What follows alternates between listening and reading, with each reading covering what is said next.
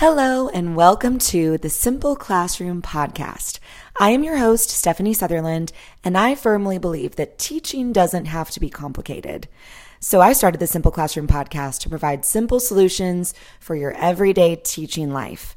And today we are talking about how to cope with the Sunday scaries as a teacher. So let's get started.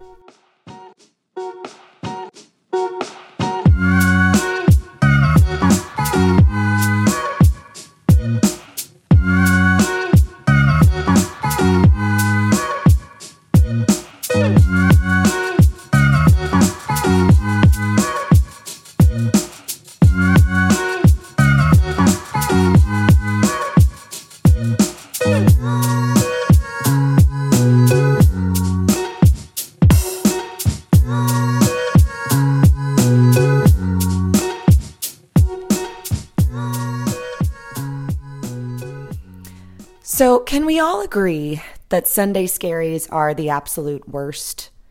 It almost feels like an entire day of your weekend was robbed from you because you know that creeping sense of dread will start to set in kind of midday or late afternoon on Sunday, and it will just rise in intensity the later that it gets until you feel almost an utter sense of dread about the week ahead of you. It's the worst. And I spent the first three years of my teaching career absolutely dreading the week ahead of me. And every time, without fail, I would get into the week and I would go, okay, I got this. This isn't so bad. But every Sunday I'd start over with just this feeling of anxiety about how hard the week ahead of me was going to be, how tired it was going to make me, all of the unknown things that could be thrown at me between kids and admin and the school and parents that I couldn't prepare for because I didn't know what they were going to be yet. And all of the things that I knew I should be prepared for that I wasn't sure if I'd prepared for them the best that I could, like my lesson plans and maybe an observation and maybe a meeting.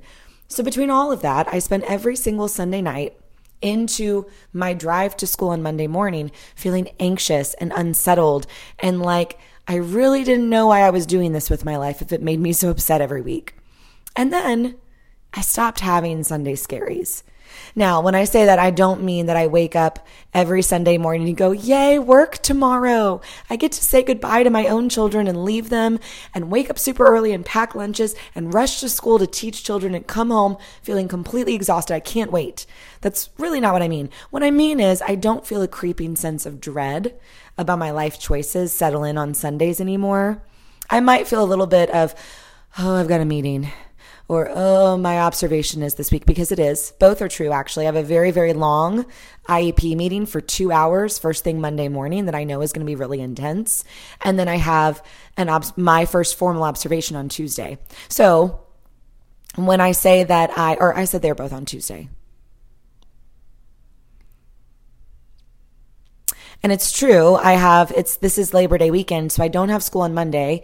But then on Tuesday, when we come back, I have a very long, very intense two hour IEP meeting for one of my students.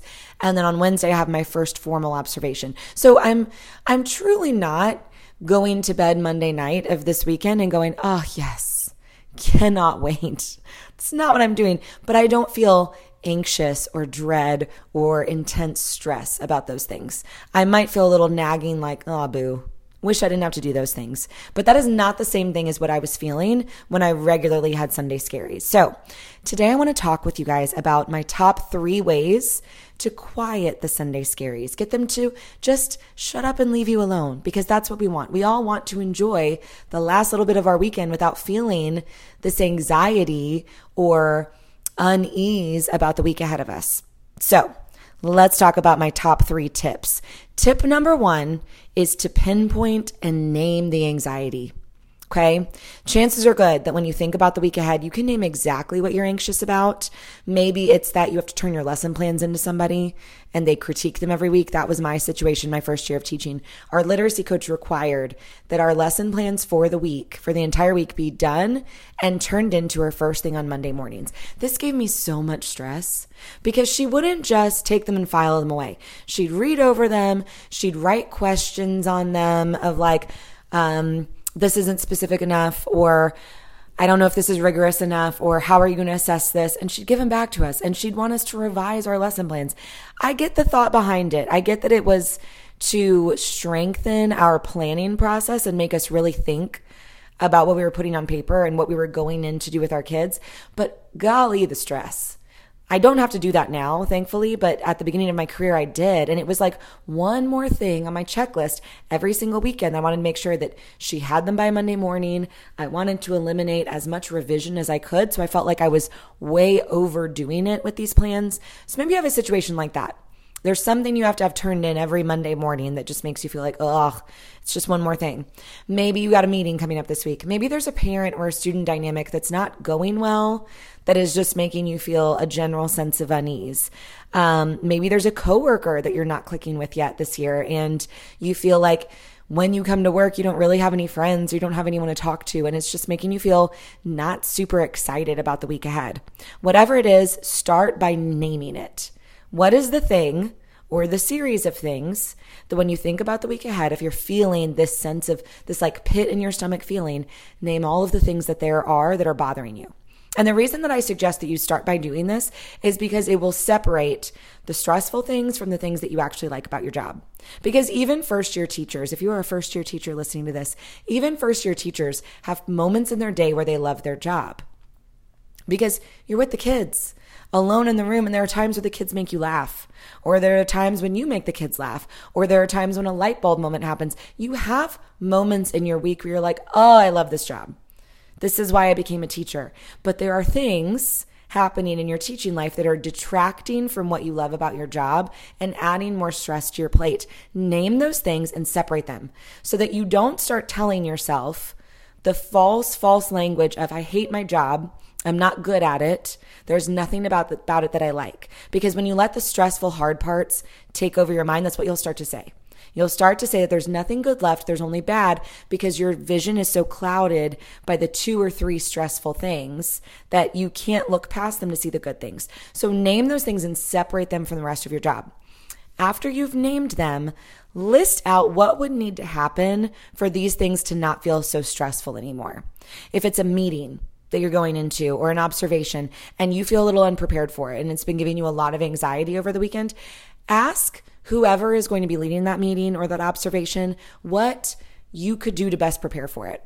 If it's a meeting and you really feel like you're going in blind, is there some specific data collection you could do before you go in or things you could pull to have on hand to make sure that you're prepared?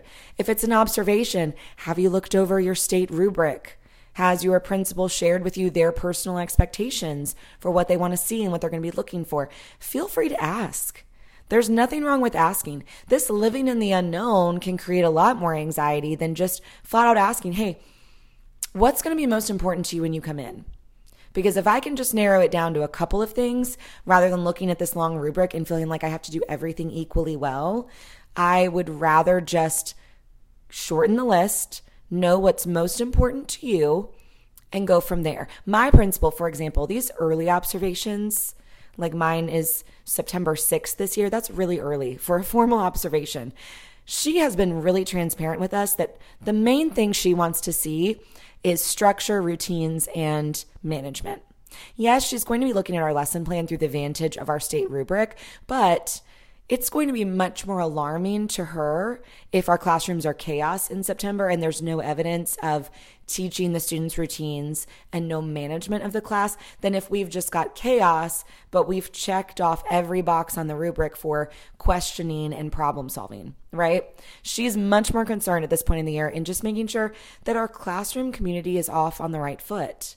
She wants to see a lot of evidence of that. She's willing to bend some scores or make some scores a little fluffier because she doesn't expect that you're going to be able to go super deep with these lessons in September.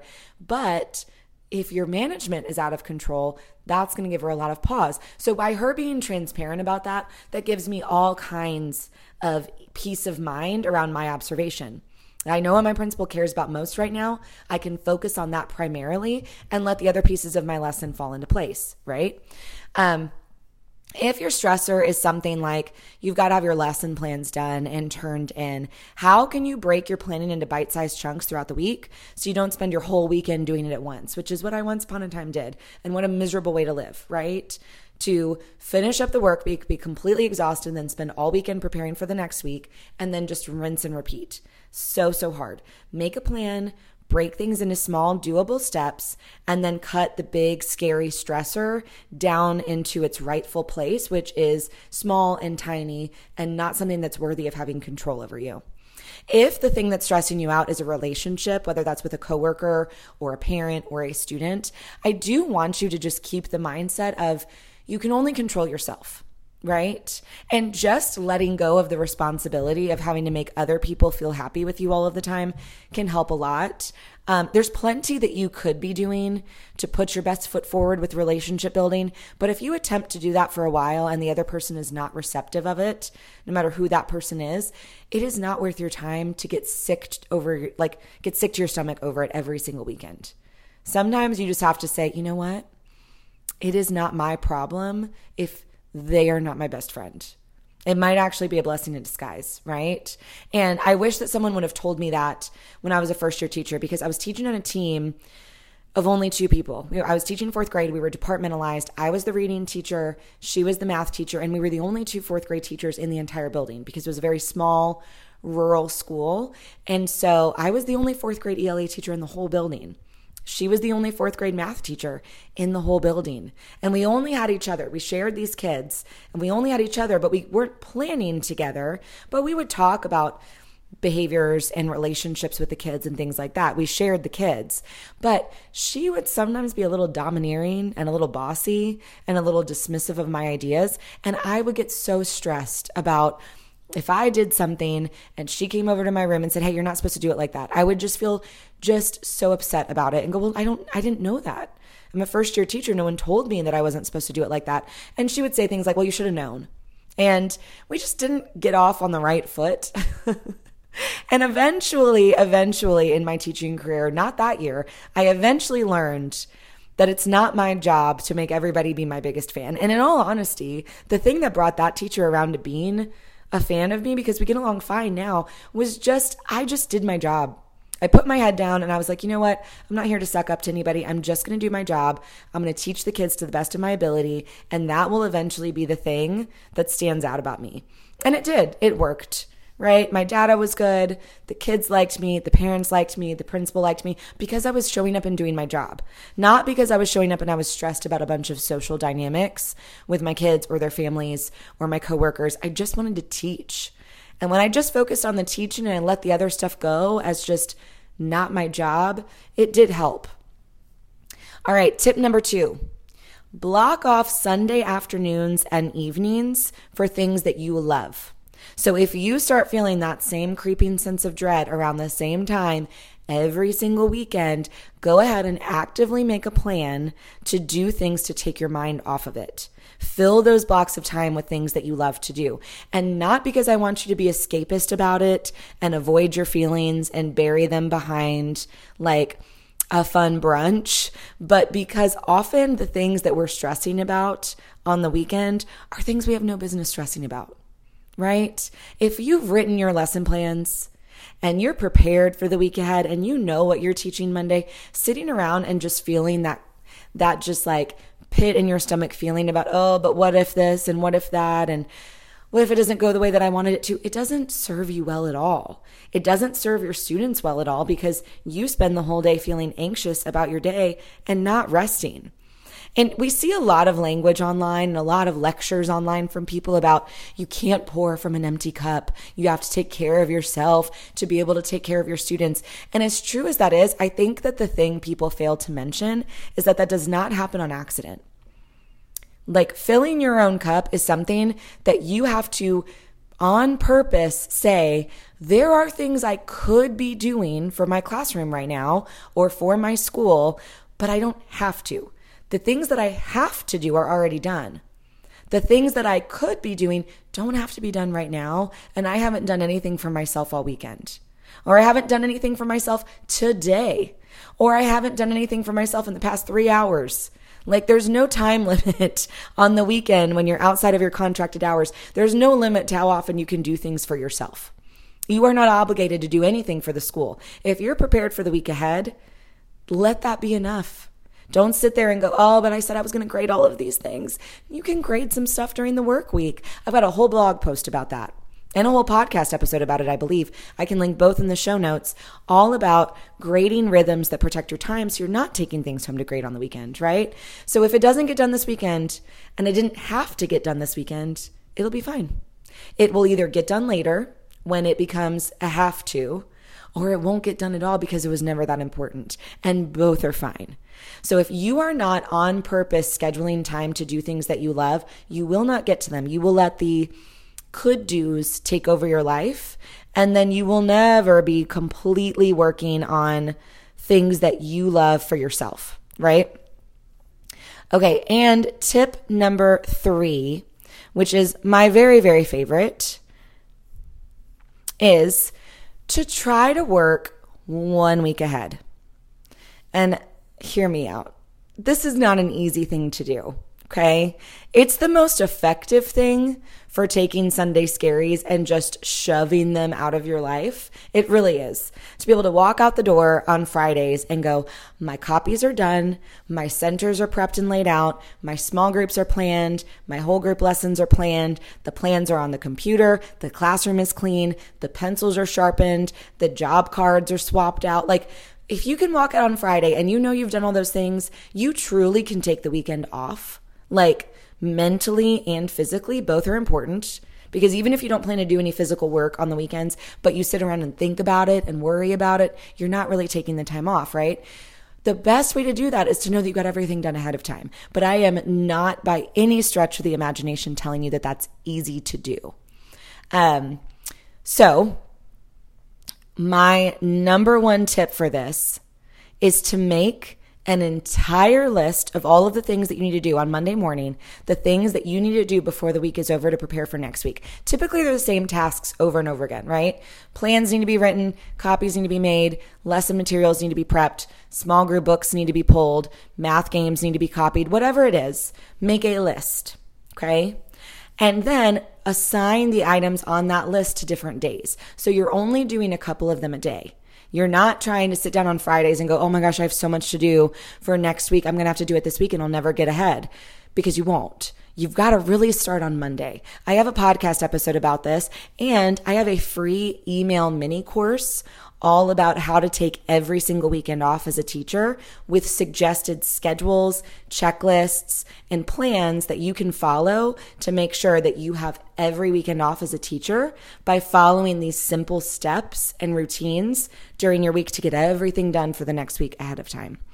I also have a few different blog posts that I'll link in the show notes about grading hacks, teaching rhythms, centers that last for a whole month, ideas like that to take some of that work off of your plate week to week and make it something that you don't have to think about all of the time. All right. And tip number three is my favorite because I believe it is the most effective, but I'm not going to lie to you. It's also the hardest. That is start working one week ahead if you just started your school year a couple weeks ago, you are like, uh, not ready for that yet. I am still living day to day. And I get it. I get it. When you're living day to day, it's very hard to start living one week ahead of time. You can get there. It just won't be easy.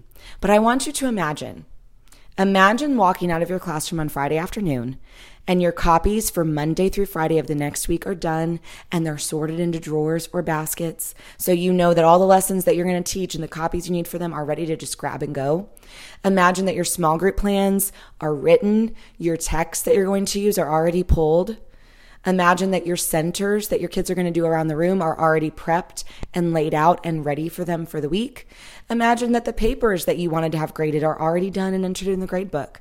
Your classroom is clean, your pencils are sharpened, your newsletter has been emailed out to your families, and you walk out of your classroom Friday afternoon at your contracted time and you go, I'm done for this whole weekend, I'm done. I can take the weekend off, not just physically, but also mentally and emotionally, which are equally as important, right? You can be physically doing something else, but your mind can be focused on school. So you don't actually feel relaxed when you're done with that thing.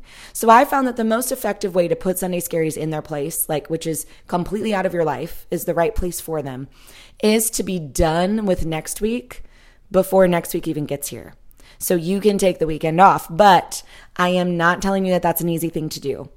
It was not easy for me. It took me a good three years. And I think that it could have been done a lot faster if I'd had someone telling me what to do and how. I had to figure it out for myself. But the real catalyst for me was my fourth year in I had a baby. So at the end of my third year, I started going, I am spending too much time on stuff. Like, there are things I'm doing every single week that I could probably start batching, or I could probably start outsourcing to a parent volunteer, or I could probably start skipping altogether. And I just, I'm just now starting to see what those things are. If I'd had somebody in my ear going, Hey, this is how you could do this faster. Or this is how you could cut minutes off of that task every day so it took you a fraction of the time. I would have figured it out a lot faster than I did. But once I had a baby, I started getting really serious about it. About, okay, I'm not taking this stuff home anymore. It's either the baby or the job, and I choose the baby, right? The baby's way more important. So I started getting serious about simplifying things that were overcomplicated cutting things that were unnecessary and really drilling down the essentials of the things that mattered, like my actual instruction, to make sure that my kids were getting the best instruction that they could at school while my kids at home were getting the best mom that they could. And so, in honor of that idea, I have a brand new, free, completely free email series for you about five steps to take every single week to make sure that you have the weekend off every single weekend. So you can sign up for that in my show notes. And when you sign up, you will get the first email in the series, which is all about how to get prepared for next week on Monday morning and making your to do list. You will get free templates of my to do list. You will get a sample schedule of how I break up my weekly tasks. Because, guys, when I walk out on Friday, like I walked out on Friday, knowing that I wasn't coming back until Tuesday because it was Labor Day weekend. And I had everything done. And that didn't happen on week one of school. This is week four, and I finally got there. So I'm not saying that it happens immediately, but it was something that I had in the back of my mind from the first day of the year until now that that was the goal. And I was giving myself some grace if I had to grade something on the weekend on the second week of school. I was giving myself some grace if I had some things that I needed to do um, in the evenings that I had to bring home, but that the ultimate goal was as quickly as possible, I was not going to bring anything home because I'm a mom of three now with a fourth kid on the way. I'm not bringing a bunch of stuff home. I can't. If I can't fit it into the confines of my contract today, it's time to start asking some hard questions about do I really have to do it?